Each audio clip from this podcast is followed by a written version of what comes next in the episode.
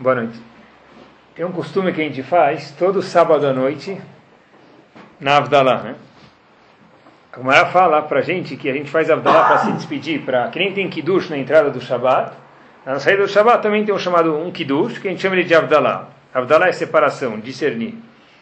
A Gemara pergunta aonde que se faz essa brachá de Avdalá dentro da Amidah, dentro da reza, sábado à noite que se faz, aonde que se faz a brachá de Avdalá? Então a gente sabe que essa brachá é feita no meio de que brachá? Mas em qual parte da Midah? Atachonen Adam e no meio. Então uma pergunta, por que na brachá de Atachonen? Atachonen é sabedoria. Por que, que no meio dessa brachá a gente fala sobre Avdalá? Na Midah tem 19 brachot. E agora a pergunta, por que, que justo Avdalá, a separação, a Mavdir ben Kodesh Lechol, de separar entre o santo, que é o Shabbat, e o que não é santo, que é o domingo, por que a brachá da Avdalá ela é, ela é feita justo na brachá de Atahonen, que é a brachá da sabedoria, no meio da Amidah? Tem 19 brachot, podia escolher outra. Responde a Gmarai Masechet Brachot da Flamed Gimel Amudar é o seguinte: Amar Rav Yosef, disse Rav Yosef, Mitoch Shei já que fazer Avdalá é uma sabedoria, então é claro, é óbvio, Kavua Bibrachat Chochma instituíram que se fizesse Avdalá em qual brachá? Da sabedoria. Então por que, que se faz Avdalá na brachá de Atachonen, que é a brachá que a gente pede para Hashem da sabedoria para a gente? Então acontece está muito simples. Já que é a brachá da sabedoria, nada melhor do que colocar Avdalá na brachá da sabedoria. Por quê? Chokhmah. Já que Avdalá é uma Chokhmah. Sempre que eu estudava essa Gemara, eu nunca entendia. Qual que é a Chokhmah? Qual que é a sabedoria de fazer brachá de Avdalá? Já que fazer Avdalá é uma sabedoria, então a gente coloca Avdalá na brachá de sabedoria na Midah, sábado à noite. A coisa, uma das coisas mais simples é falar Baruch Hashem, Amavdir Ben Kodesh, Lechol ou Atachonantano.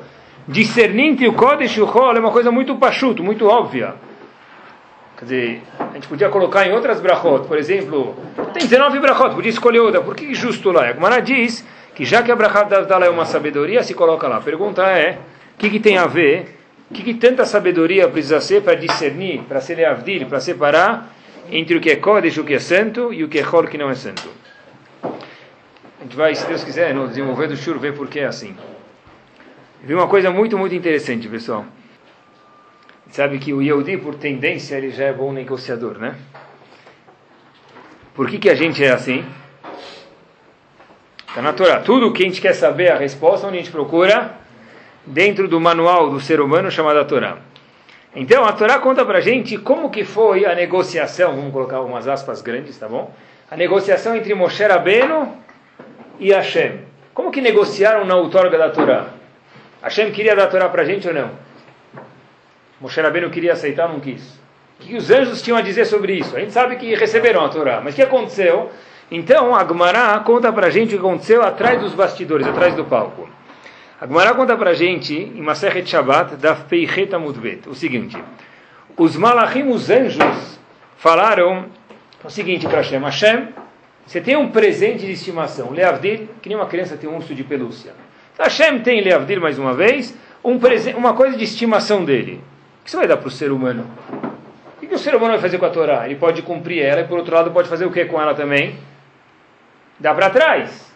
Melhor você, Hashem, deixar a Torá aqui com a gente e a gente vai com certeza louvar você e cumprir, Hashem o dia inteiro, cumprir a Torá o dia inteiro. Moshe Rabbeinu subiu, a gente sabe, ficou 40 dias no Har Sinai, subiu no Shammai, não só no Har Sinai, subiu no céu para pegar a Torá. Os malachim falaram, o que esse homem está fazendo aqui? O que esse filho de mãe e pai está fazendo aqui em cima? Aqui é um lugar de anjo. Não condiz com o ser humano. Moshe Rabbeinu era um ótimo ser humano no navio, profeta, mas era um ser humano. O que ele está fazendo aqui em cima? Hashem vira para Moshe Rabbeinu e fala para ele, Moshe Rabbeinu, conta para os anjos o que está fazendo aqui em cima. Moshe Rabbeinu diz, e assim conta Agumara, eu tenho medo. Se eu falar uma palavra a mais, ou a menos, ou naturalidade um pouco diferente do que tem que ser falada para o anjo, o que vai acontecer? Estrefuni behevel shelepiem, eles vão me queimar com o bafo quente, com, com a força da boca deles. O Shabbat estava com medo. Os anjos não queriam que ele recebesse a Torá, porque talvez ele não vai cumprir a Torá direito. Moshe, Hashem falou para Moshe Rabbeinu, sabe o que? Segura no meu trono, no meu que se acabou do meu trono divino, e fala. Disse Moshe Rabbeinu para os anjos o seguinte argumento, o seguinte argumento. Primeiro dos dez mandamentos. Anochi Hashem Elokecha, Asher Otzeticha, Meretz Mitzrayim. Eu sou teu Deus, tirei do Egito. Alguém aqui saiu do Egito? Nenhum anjo aqui saiu do Egito. Disse Moshe Rabbeinu, segundo dos dez mandamentos, que é o coração da Torá. Lo yelecha Elohim acherim alpanav. Você não pode ter outros deuses. Se Hashem, disse Moshe Rabbeinu para os anjos, alguém aqui tem vontade de ter outros deuses?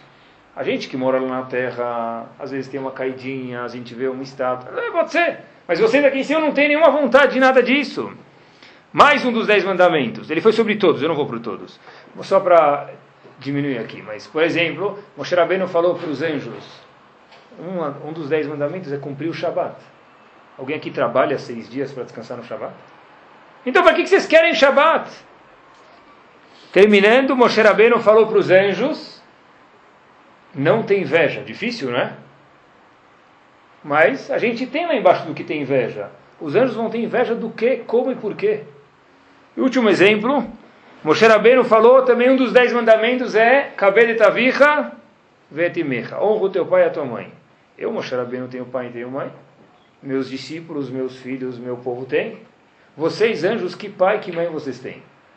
Ah, quando os anjos escutaram isso, Talmud diz que eles concordaram com Moshe Rabbeinu e automaticamente a Torá foi dada para Moshe Rabbeinu e até hoje ela se encontra dentro do Arona Kodesh, em qualquer Betamidrash a gente pode, Baruch Hashem, ver a Torá.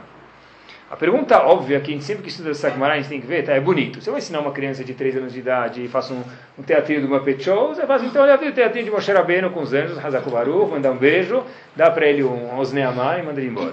Mas a gente está falando com gente adulta, como que é possível falar uma coisa dessa, pessoal? O que, que Moshe Rabbeinu falou para os anjos? Vocês têm pai, vocês têm mãe? O que, que eles falaram? É verdade, a gente não tem pai e mãe. Hashem tirou vocês do Egito? Não, não, não. Vocês têm vontade de trabalhar para depois cumprir Shabat? Não. Então, Moshe Rabbeinu ganhou nessa negociação dos Malachim. A pergunta óbvia, pessoal, é o seguinte. Como é que a Torá estava com os anjos até agora? Quando Moshe Rabbeinu subiu receber a Torá, o que eles deviam fazer? Pegar Moshe Rabbeinu no colo e dançar com ele. O que, eles fizeram? Começaram a falar, não, a gente que merece a Torá.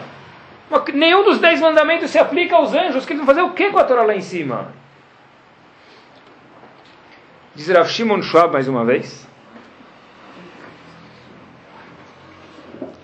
O seguinte. Ele traz um exemplo e vai tudo pelo mesmo caminho.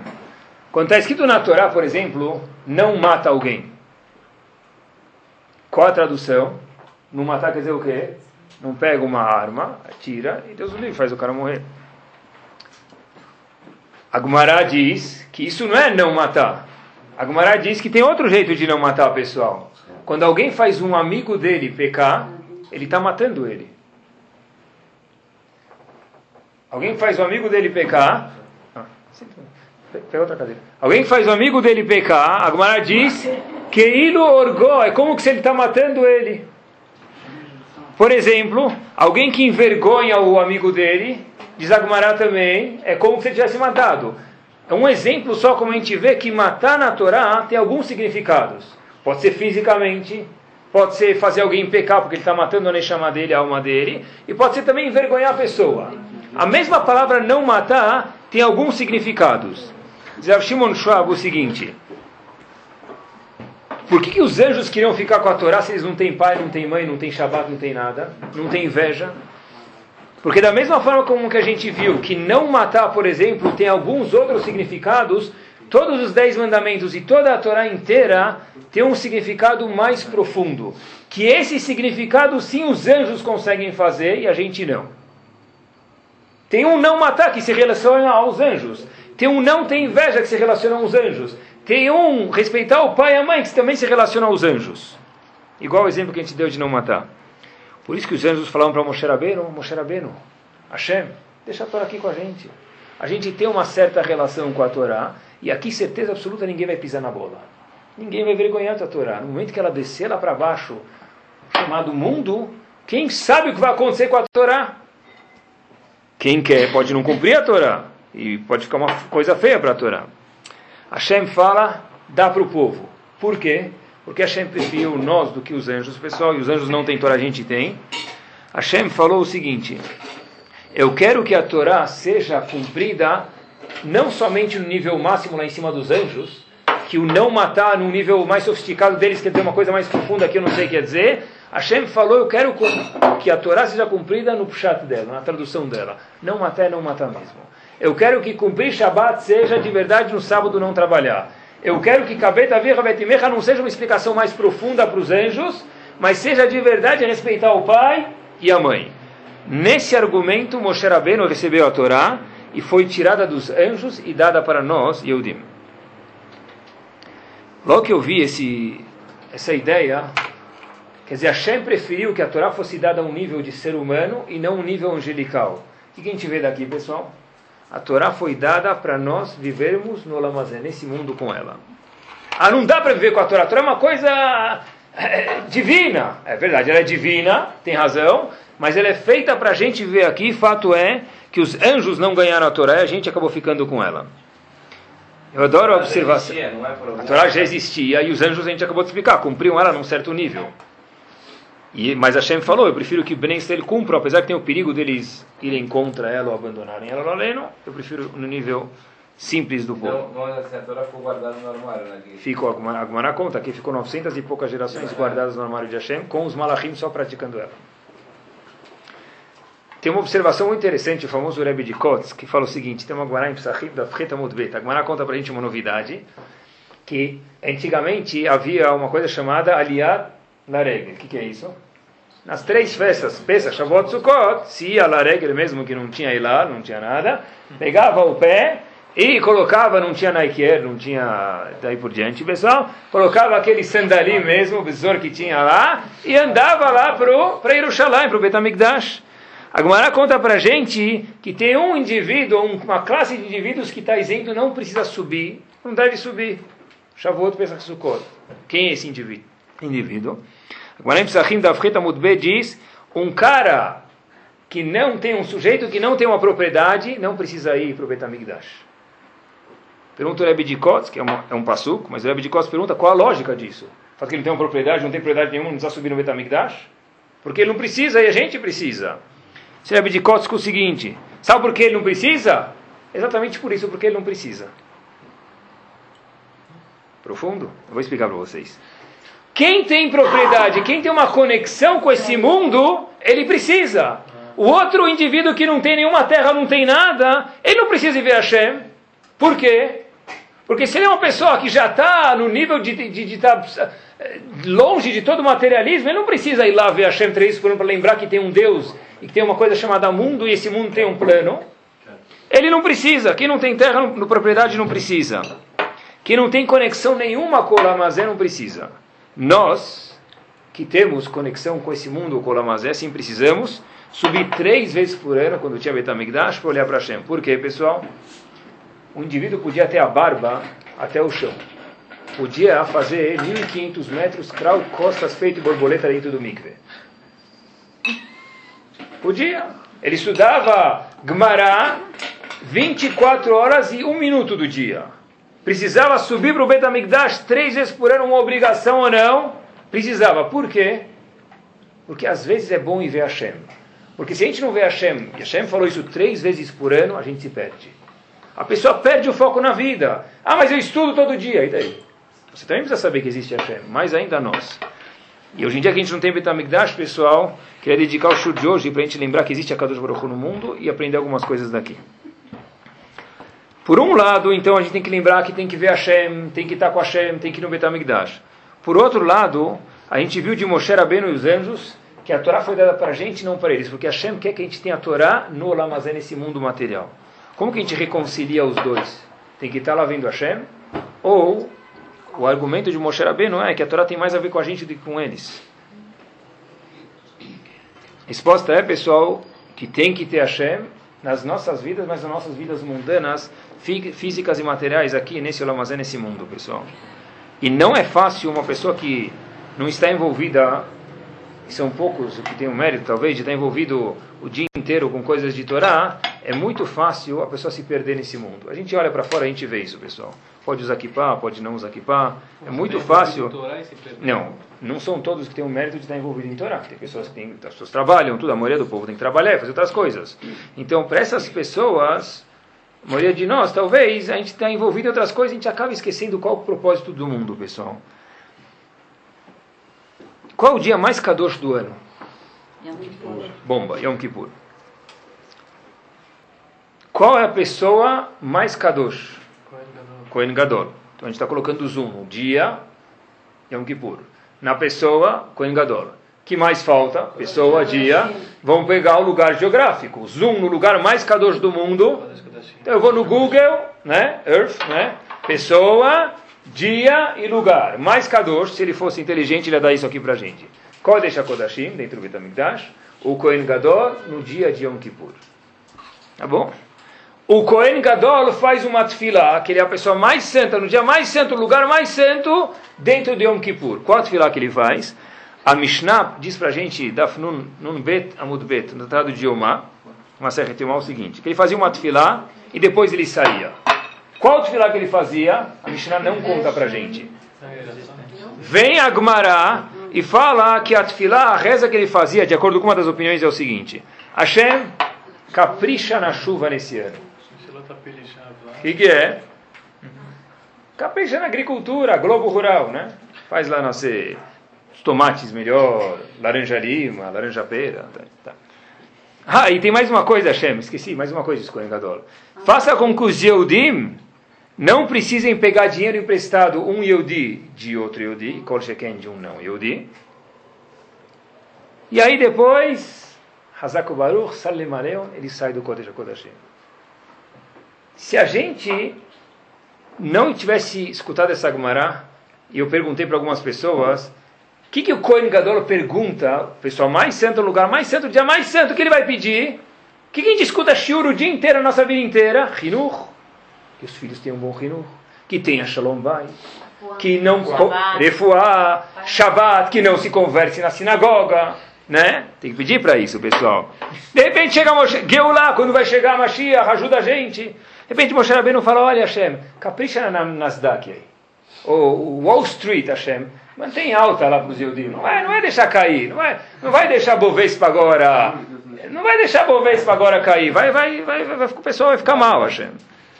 Cohen Gadol, de novo, é absurdo isso. Se a gente não visse uma Gemara, eu ia falar que isso aqui é uma, uma, uma, uma falsidade da Gemara, isso aqui. Se eu visse isso publicado em algum lugar, um texto copiado do computador, eu ia falar isso aqui está forjado. A Gemara diz, ele, o pessoal mais santo, o lugar mais santo, que, que ele reza para dar chuva, para não precisar de dinheiro. E vai, mais uma pergunta, pessoal. Muito difícil de responder. Birkat Koanim, não é? Abre, tem três versos em Birkat Koanim. O primeiro verso de Birkat Koanim qual que é? Ivarechecha Hashem veishmerecha. A tradução, pé da letra, diz Rashi. Ivarechecha. Que Hashem te dê abençoe. Cifrão. Hashem veishmerecha. Cuide do dinheiro. Porque tá e não cuidar não adianta nada. Adianta pouco. Uma pessoa pode dar para o outro e depois lá além alguém rouba ou desvaloriza. Ivarechecha Hashem veishmerecha. Que Hashem dá e mantém o valor dele lá em cima, mantém a cotação alta. Primeira brachá de Birkat Kohanim, Hashem mantém a bolsa lá em cima. Que, que vergonha! Shabbat, Yom Kippur, Birkat Kohanim. Oi, oi, oi, oi, varechecha. Aumenta nas da Birkat Kohanim faz o Federal Reserve aumentar a cotação dos juros. Mas que, que falta de vergonha parece isso aqui, pessoal. Essa tradução né, é algo muito difícil de entender. Pessoal, vou falar para vocês uma novidade, e espero Bezat que essa me dê a Sheta de Shmai ajuda para falar o Emet de acordo com a Torá, numa linguagem muito simples. Todo mundo conhece a Mishnah, essa é a resposta.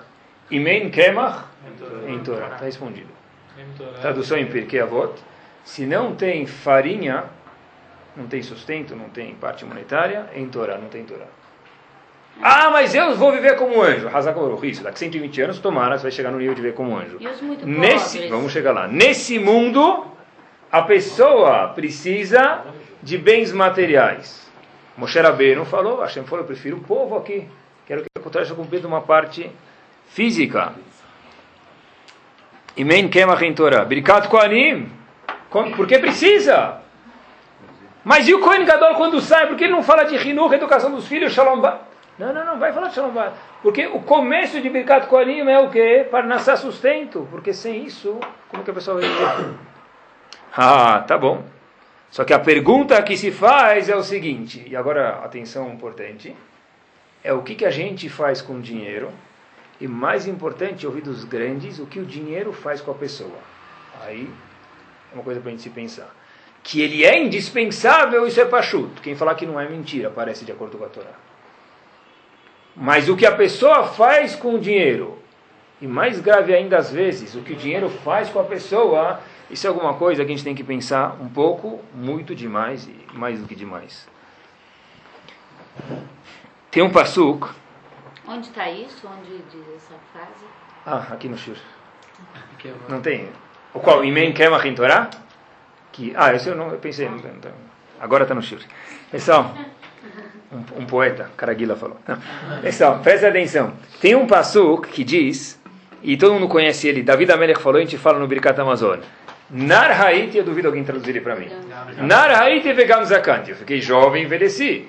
Velor Haiti tzadik nezav. Eu nunca vi uma, alguém, um tzadik abandonado, jogado, largado, porque Hashem cuida dele. Eu duvido alguém traduzir essas palavras para mim. Vezarom evakesh lechem. Lachem, não lechem. Nunca vi ninguém pedir pão. Nunca vi a descendência dele pedir pão. É? Abre o olho. Nunca viu, abre o olho. Acorda e vai ver. Pronto. Nunca viu. Nunca viu. Você nunca viu, vou pegar uma estatística para você. Eu duvido se traduzir passo para mim. Eu não vou ler tudo, depois quem quiser eu posso dar para vocês. É uma estatística que saiu de número, o pessoal não tem nada para discutir. Um de cada quatro israelenses, judeus, né? Tá bom? Vivem, não é pobreza, é pior do que pobreza. 14 mil dólares por ano. Para uma família de quatro pessoas.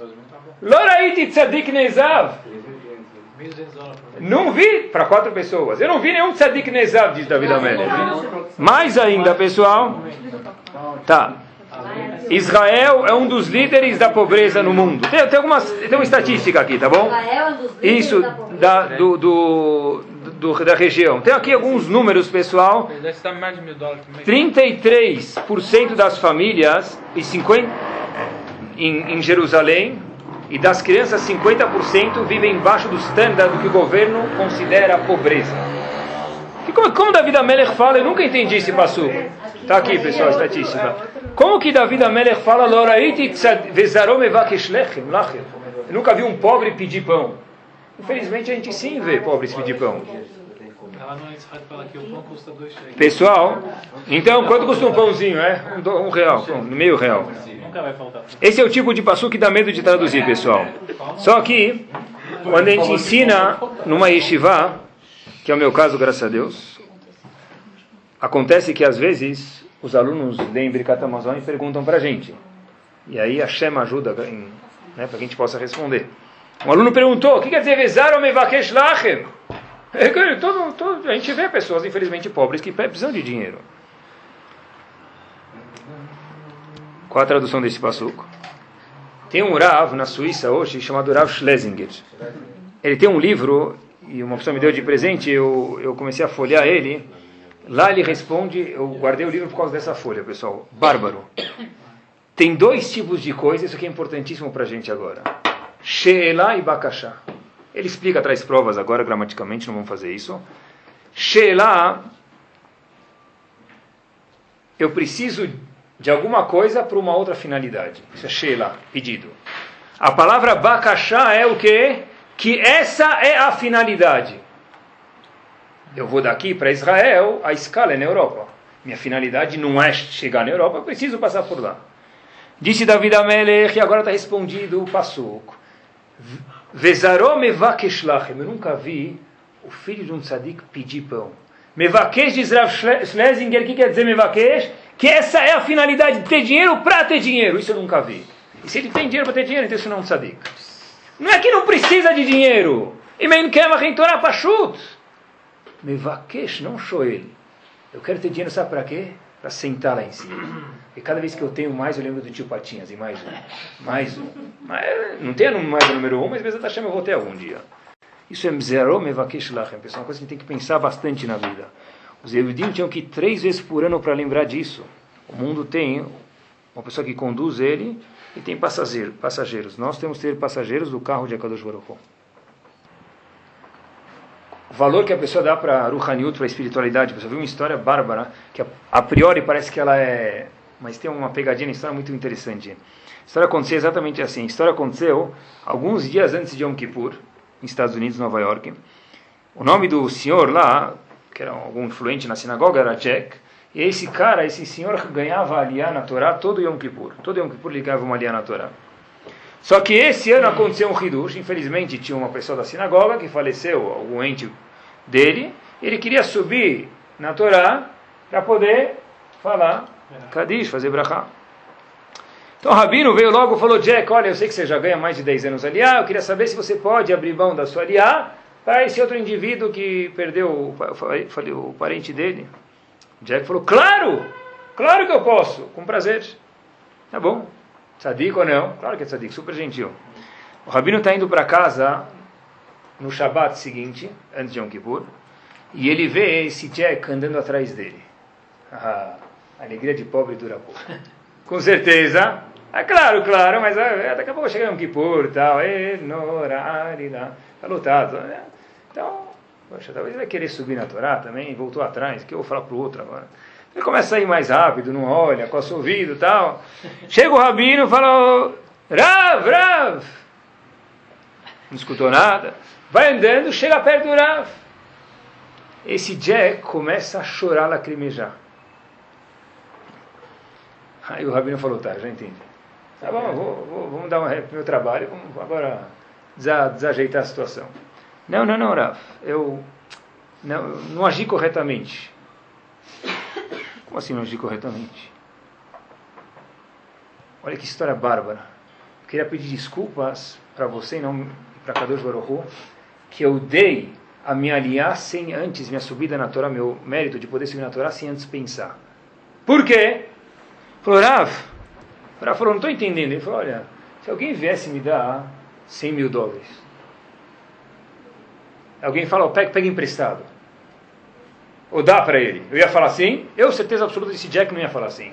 Quando você falou para mim, pega minha aliança, eu de imediato falei, pode pegar, eu fiquei com dúvida se eu aprecio a minha parte espiritual, a minha aliá, a minha ruhaniut, tanto quanto eu aprecio o meu dinheiro. Por isso que eu estou chorando.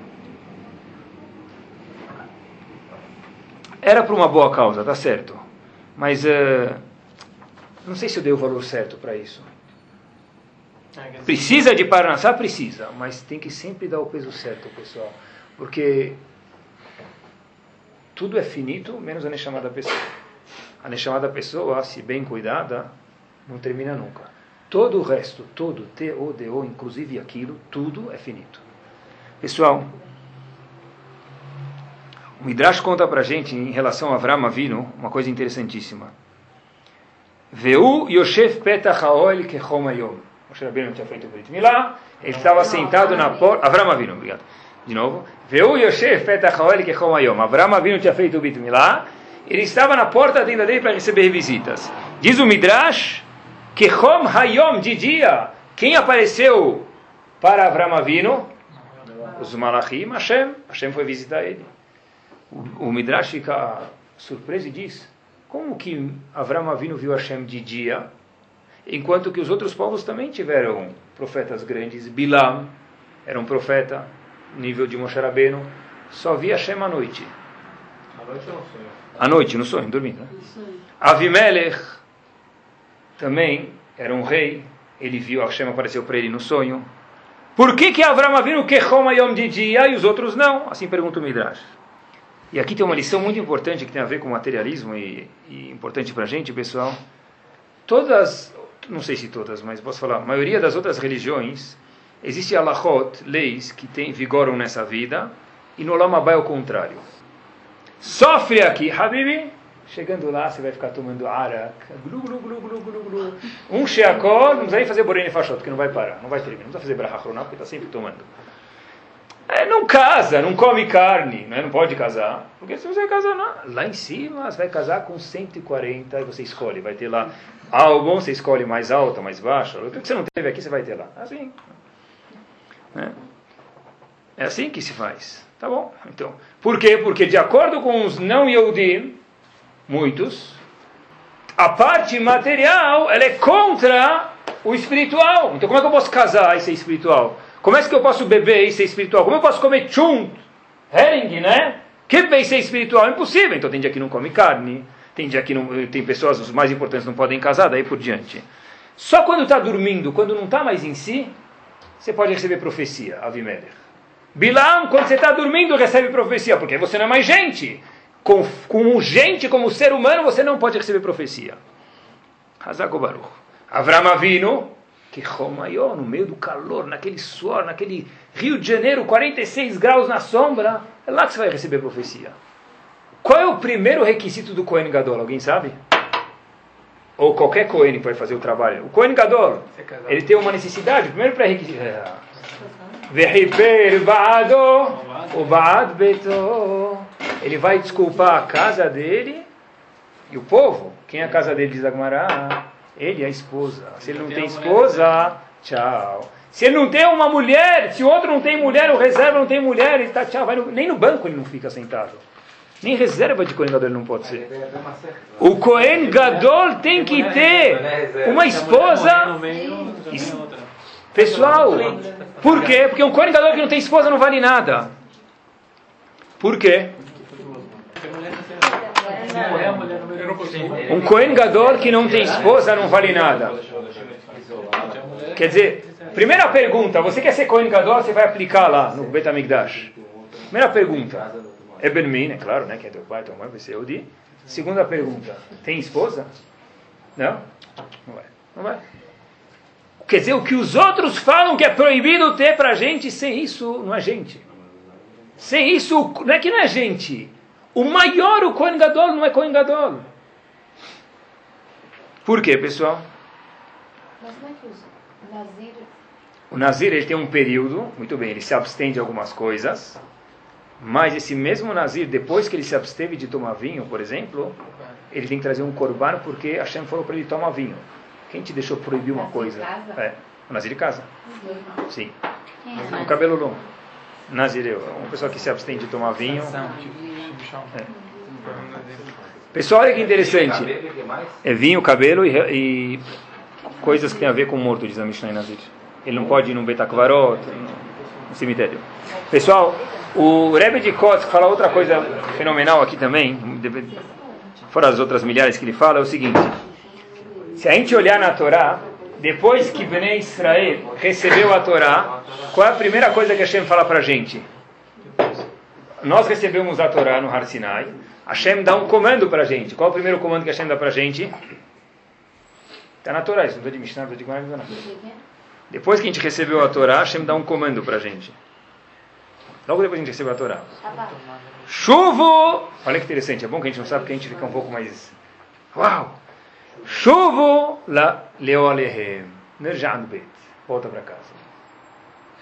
Claro, voltar para casa. Vai dormir aonde? No deserto? Não tem nem barzinho lá para tomar Coca-Cola. Onde vai dormir? Diz Rashi, diz Agmará, volta para tua esposa. Agora é hora de você poder ter relações sexuais de novo com tua esposa. Até agora você não podia. No meio da outorga da Torá, você tem que ser um anjo. Agora você recebeu a Torá. Usa a Torá na tua casa como gente, como ser humano. Mas a Torá não é para anjo? Não. Não. Primeira coisa Rebbe de Kotsk, volta para tua casa.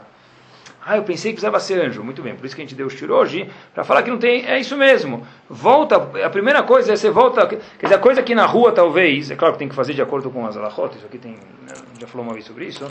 Mas. é, uma coisa que na rua é uma vergonha, é uma, infelizmente hoje não temos vergonha sobre isso, mas é, às vezes é uma vergonha que se esconde, não sei o que, ah, de acordo com a Torá, isso aqui é o, a gente falou uma vez, a casa da pessoa, o quarto da pessoa é o Kodesh HaKodashim, é o lugar mais santo, que nem um Kippur.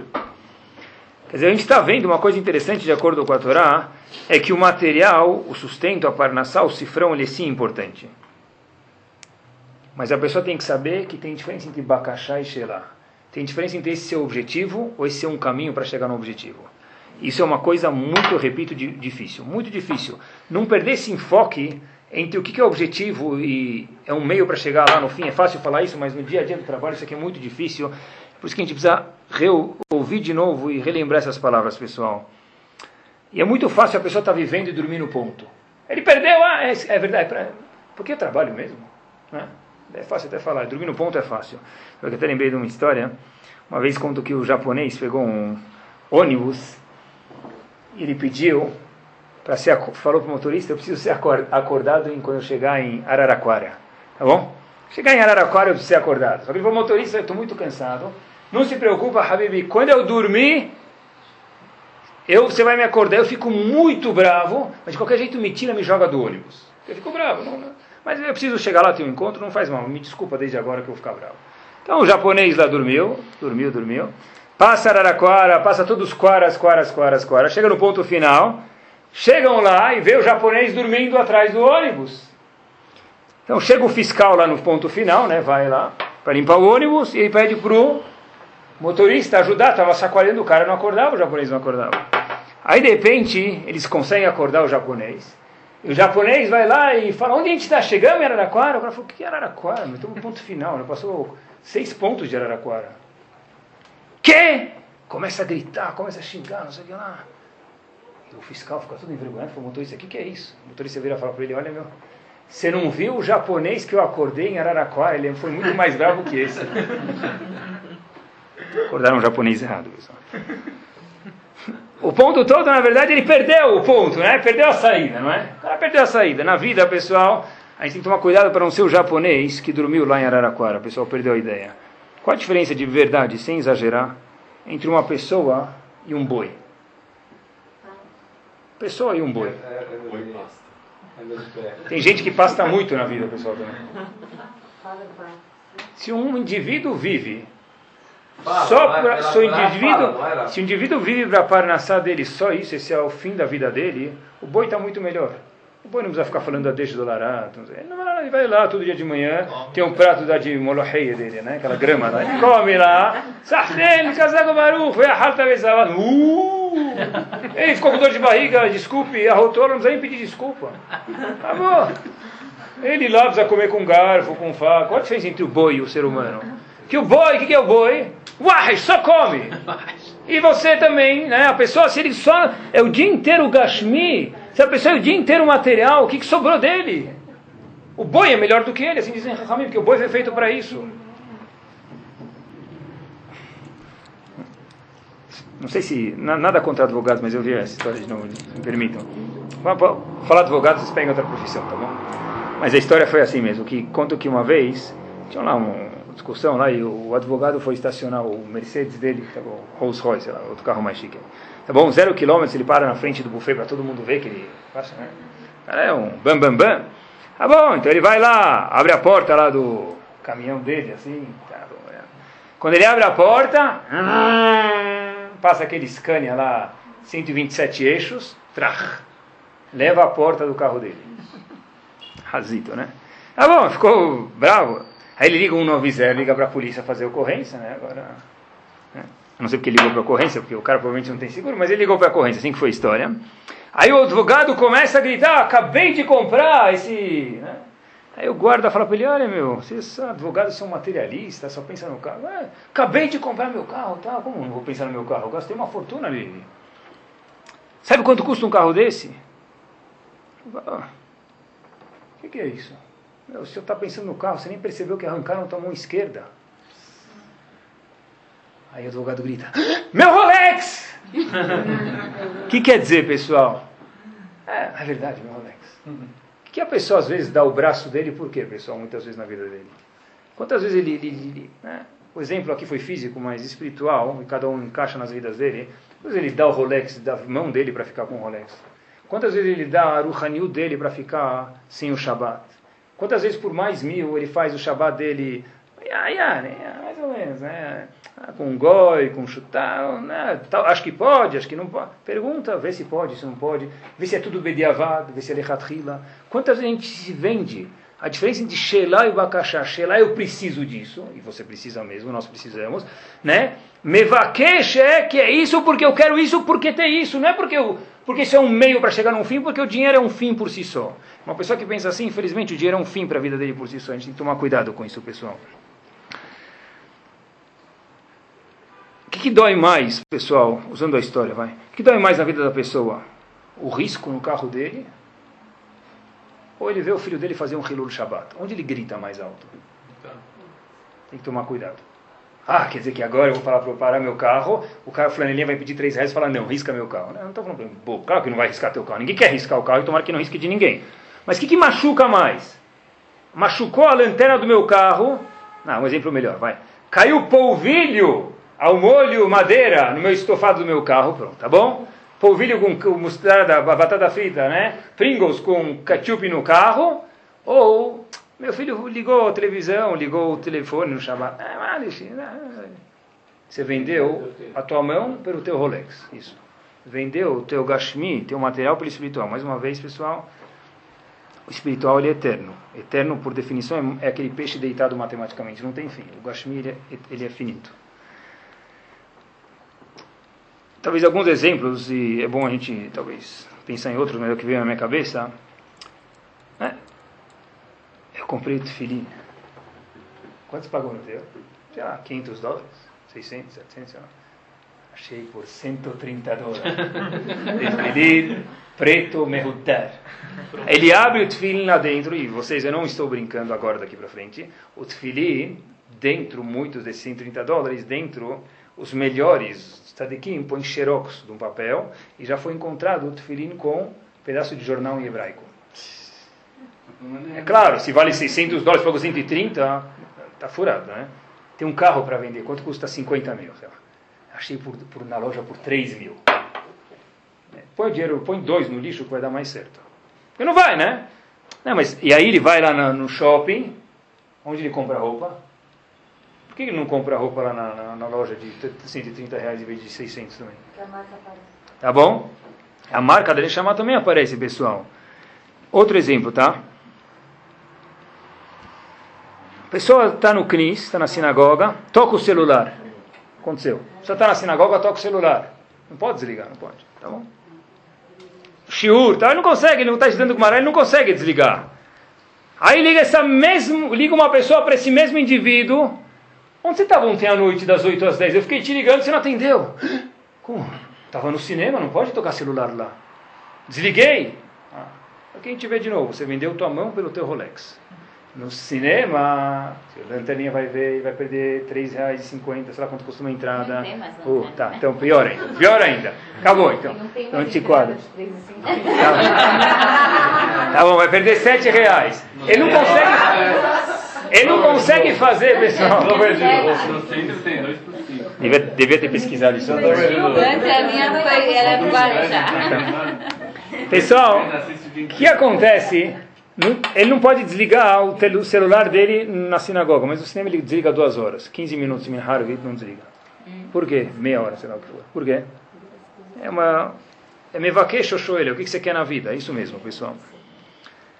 Quando eu morava em Miami, eu nunca vou esquecer isso, tinha um engenheiro, um cara muito bem sucedido, só que precisava fazer ginástica, então ele vinha de bicicleta do trabalho dele para sinagoga fazer minha com a gente. Tinha dois ETs na rua, ele e eu, mais ninguém. Quem já foi para Miami sabe, né? Porque lá ou se anda de carro, ou de carro, ou de carro, ou de táxi, ou de carro também. Né? Então tinha dois ETs lá, né? ele e eu, eu andava a pé, morava lá perto, três esquinas, minha esposa ficava com o carro, né? ficava o carro duas esquinas, três esquinas, e ele precisava fazer ginástica. Uma vez, eu nunca vou esquecer até hoje, Falei para ele, Mr. Zé, meu, ah, tá, anda no parque, anda no... Você tem vergonha disso? Ah, eu tenho vergonha na tua posição, um cara super bem sucedido, um empreendedor, ainda de bicicleta. Ele falou assim para mim, Binyomi, não vou esquecer até hoje. Nunca esqueça do que eu vou te falar agora. Então, Tamit Raham, ele trabalhava grande parte do dia, falou, olha, sempre olha para aquela balança antiga, lembra daquela balança lá? Quando sobe um, desce outro? Tem duas coisas no mundo Gashmiut e Ruhaniut. Material e espiritual. Sempre sem exceção nenhuma. E quanto mais a gente vive, eu vejo que ele está certo. Quando você dá peso para um, o outro perde peso. Quando você dá peso para o outro, o outro ganha peso. Sempre não tem. Se você colocar uma grama aqui, vai subir uma grama. Se você colocar um quilo, vai subir outro um quilo. Se eu dou mais peso, não existe. Eu vou dar na minha vida, eu vou fazer para só para o dinheiro e eu também não, não existe. Vou também vou ser espiritual, não existe. A gente não pode perder o enfoque, pessoal. O japonês perdeu o trem. A gente não pode perder o trem. Depois chega com 90 anos, eu me arrependo. Eu me arrependo, pode se arrepender agora, melhorou. A gente sempre pode melhorar um pouco. Tem um exemplo muito bom. Eu vou falar até onde está, porque depois vocês vão querer conferir, eu não estou mentindo. Ramban, Perek Havdalet, Pasuk Zain, no Sefer Bamidbar. Repito. Ramban, Nachmanides, Perek Havdalet, Pasuk Zain, no Sefer de Bamidbar. Qual era o nome do rei de Amalek, diz o Ramban? Amalek. Pô, a gente fala amém. Tem que matar, não sobra nada de Amalek. Qual o nome dele? Vou falar as letras, tá bom? Rei, Yud, o nome dele de verdade. Rei, Yud, Vav, Lamed, Dalet, Vav. Rei, Yud, Vav, Lamed, Dalet, Vav. Rivaldo. Rivaldo. Ramban, Ramban, eu, eu li dez vezes. Ramban, o nome do rei de Amalek é Rivaldo. Se alguém te falar Rivaldo Minatora Minain, é o Ramban. Tá bom? Pessoal, se alguém está vendo jogo de futebol e no meio alguém fala alguma coisa. Se alguém está no meio de estudar Gumará e alguém fala alguma coisa. Um minuto, um minuto, um minuto, Rabino, já vou. Fala. Ah, tá. Rival do Amalek. Ah, não pode jogar futebol? Ah, eu, eu acho que tem que jogar futebol, mais do que assistir, é muito mais legal. Mas, pessoal, o que, que eu faço? Onde está o meu peso na vida? Quando eu coloco mais peso no direto, o pessoal vai no outro. Procurem Bamidbar, Havdar Etzain, Ramban, Rivaldo. Rav Dessler fala no livro dele, Mirtav Melial, uma coisa muito, muito, muito forte, pessoal. Mirtav Melial Aleph, página 302. Depois, é meio pesado, mas é importante que a gente saiba isso, me permitam. Diz o Rav o seguinte, depois de 120 anos, o que, vai acontecer com a pessoa lá em cima? Diz o Rav o seguinte, a Algumas pessoas de Rav Dessler, e com muito sentimento ele fala isso porque ele adora todos os Eudim, vão ficar perdidos. Depende do que diz Rav Dessler, de como nós definimos o nosso eu. Quem é o meu eu? Eu. O que, que sou eu? Quando eu falo eu, o que, que eu falo? Eu é o meu carro, é minha casa, ou é minha casa, mas não é minha casa, é minha parede, o status que eu tenho, mas é minha casa, porque minha casa é um lugar onde eu posso fazer shabat, onde eu posso cuidar das minhas crianças, eu posso conversar com minha esposa. É o meu lar, não é minha casa, não é meu carro que é o meu carro, é meu carro que pode me levar para lugares, eu gosto de um carro confortável. Se o meu eu é o material de Israv Dessler, essa pessoa vai chegar lá com 120 anos e vai ficar perdida, palavra por palavra. Por que de Israv Dessler? Porque lá não tem nada material. Se é assim que eu me defino no meu dicionário, uma tradução da minha palavra eu, é bens materiais, é isso que eu sou, porque eu sou isso, porque eu sou isso, lá em cima não vai ter nada disso. A pessoa vai se perder, pessoal. Dessler pior ainda.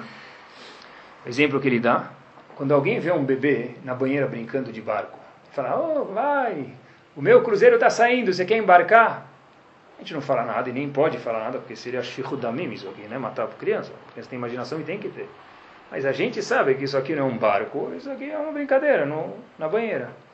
Rav Dessler, a pessoa vai chegar daqui 120 anos, vai olhar para o Lamazé, vai ver que ele pensou que era um barco, era, uma banheira, era um barquinho de brincadeira dentro de uma banheira que era um oceano que ele achava. Não só que ele vai ficar perdido de Rav Dessler, que essa pessoa, infelizmente, com dor no coração de Rav Dessler, essa pessoa vai chegar lá em cima vai acontecer com ela o quê? Vai ver como que a vida dela foi fútil e não vai mais ter como se arrepender. E depois chegou na estação final, não tem mais o que fazer onde são coisas que a pessoa não é para ficar em depressão agora. Muito pelo contrário, agora estou alegre que eu sei o que o rumo que preciso tomar na minha vida, assim que eu penso, pessoal. Né? Não sei onde está escrito isso, mas mais uma vez. Né? Pensa, não, vou fazer um livro de poesia talvez. Olha só, pessoal, essa. Talvez é isso que o Dessler falou em português. Vai. Se eu sou o que eu tenho, tá?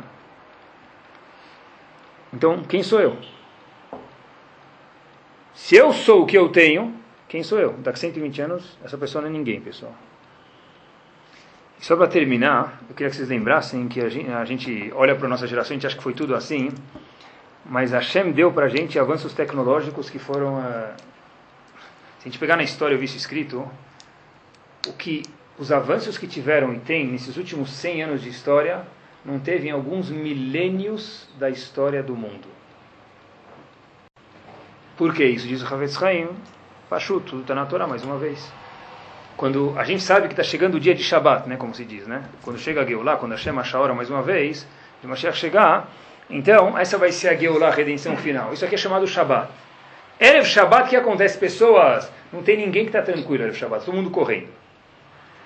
Diz Evekadosh Ebrachá, a gente está no Erev Shabat. O mundo está correndo e por isso diz Hafetz Chaim, ele faleceu há 50 e poucos anos atrás, quer dizer, já preveu isso, falou a tecnologia, o avanço do mundo vai ser algo magnífico que milhares de anos, milhares não se fez e não se faz. A pergunta que a Hashem faz para a gente é, para o que com que finalidade a gente usa esses avanços, pessoal? Se o celular é uma coisa que me, não me permite conversar com minha esposa, não me deixa em paz, não me deixa rezar, não me deixa estudar, é para isso que a Hashem criou o celular? Pode ter o celular? Deve. Mas tem que saber como usar ele. Mais de 85% dos acessos da internet foram feitos única e exclusivamente pesquisa não judaica, única e exclusivamente para quê? para pornografia. Ah, por outro lado tem shiurim? Tem, é verdade, tudo tem, tem. A pessoa precisa sempre pensar, pessoal, o que eu tenho na minha vida, por que a Hashem me criou, o que eu estou fazendo nesse mundo, para que, que eu uso as coisas, pessoal. Nós temos, nesse mundo, nessa geração que a gente está, oportunidade que nunca ninguém teve, pessoal. Ninguém no mundo, nem na, lá, lá no fim do mundo, lá também, à direita também não, eu não tenho como estudar. Não existe isso. Tem shiur de Gemara, de Mishnah em árabe, alemão, francês, tudo. Yiddish para vocês, né? Português, inglês. Você procura, tem shiur em todos os idiomas do chassi inteiro. E o que mais me marcou, pessoal, para terminar, é que Baruch Hashem, o Hashem me deu mérito, vai ter uma viagem, se Deus quiser, da Yeshiva, com os alunos em julho. A gente vai poder visitar a casa de Irabani e os campos de concentração na Europa. E, e, é claro, então, tem que me preparar para ver onde a gente vai. E claro que tem outras pessoas ajudando, mas eu queria também estar informado onde a gente vai, e o que, que falar, e daí por diante. Uma das fotos, e eu chorei mesmo quando eu vi isso, um dos lugares que a gente vai, se Deus quiser, o Rebbe de Ger está enterrado lá, do Shearim está enterrado na Europa, perto de Auschwitz, esses campos de concentração que a gente vai poder visitar. Eu vi a matzevá dele, tem uma foto. Quando eu vi, eu chorei. A matzevá dele Está escrito o nome dele, no meio tem um buraco furado de um lado ao outro. Os nazistas atravessaram com um canhão a matzeva dele. Tem um furo assim no meio da matzeva dele, do meio do monumento, no cemitério dele. Tem um furo assim que atravessa de um lado ao outro. Filho Shari, Hassidu de Ger, que a gente vê hoje milhares de seguidores, tem um buraco lá no meio, pessoal. O antissemitismo que teve anos atrás o sofrimento que os Ebudim tinham para poder estudar uma página, uma palavra, para fazer para fazer Netilat Yadayim. Quantos judeus não deram aquele um oitavo de um copo d'água diário para fazer Netilat Yadayim de manhã? Ficaram sem beber. Hoje em dia, a maior propriedade, qual a facilidade que a gente tem? Alguém quer fazer Netilat Yadayim, lavar a mão hoje em dia de manhã? Tem razão para não fazer? Não tem água. Onde não tem água? A maior propriedade que o Yodi tem, ele tem que viver cada vez mais e ficar certo disso, pessoal, é a Neshama dele. Se alguém perguntar para você qual a maior propriedade que você tem, é a tua Neshama, a tua alma. Muito mais que o quadro de Portinari e de Picasso que roubaram do MASP. Uau! Roubaram o quadro do MASP, quando vai devolver? Roubaram a Neshama do teu vizinho, quando vão devolver? Teu vizinho faz Hilul Shabbat. O que, que vale um Yehudi que faz Hilul Shabbat?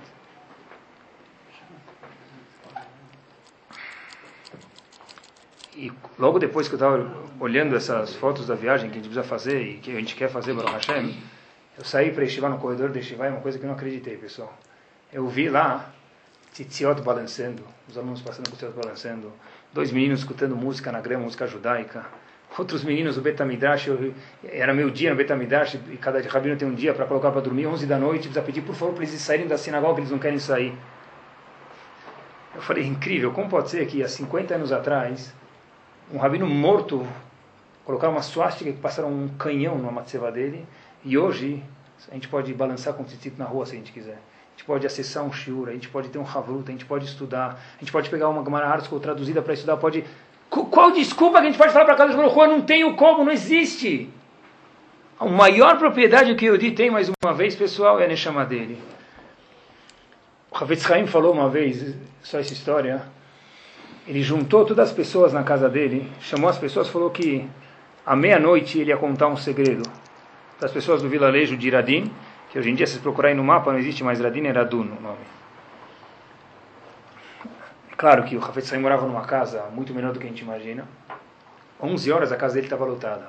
Hafetz Haim vai contar um segredo. Quem não quer escutar do líder da geração é um segredo. Hafetz Haim chega lá e fala o seguinte. Ele abre um sidur e lê Birkot HaShahar.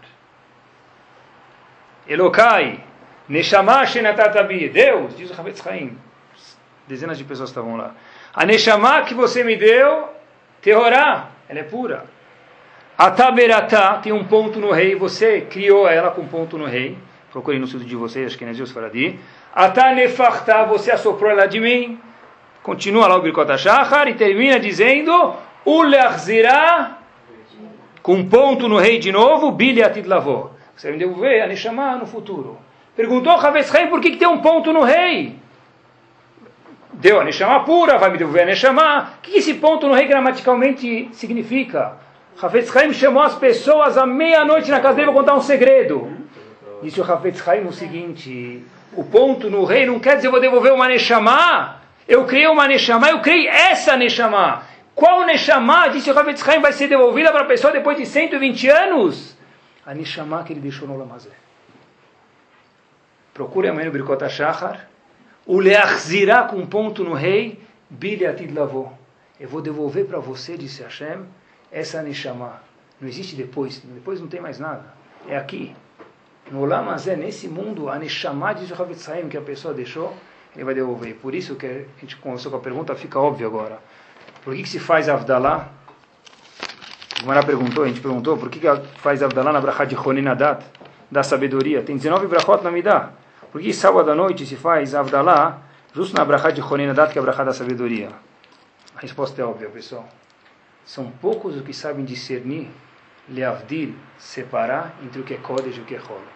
O que é santo e o que não é santo. O que é sagrado, sagrado e o que é profano. Se os Yudim, Hashem obrigou a gente, quando tinha Betamigdash, a gente não tem mais o mérito de três vezes por ano lembrar o que a gente faz aqui. É importante que a gente pense em nossa família, a gente, o que a gente faz, que rumo a gente toma o que, que é um meio, o que, que é um objetivo na nossa vida? Que Bezat Hashem a gente tem o Zehut de ser Shoel, Hashem dê para nascer para todos nós e que a gente saiba com chefe, com abundância, e que todos nós saibamos usar ela conforme a vontade de Akadosh Baruch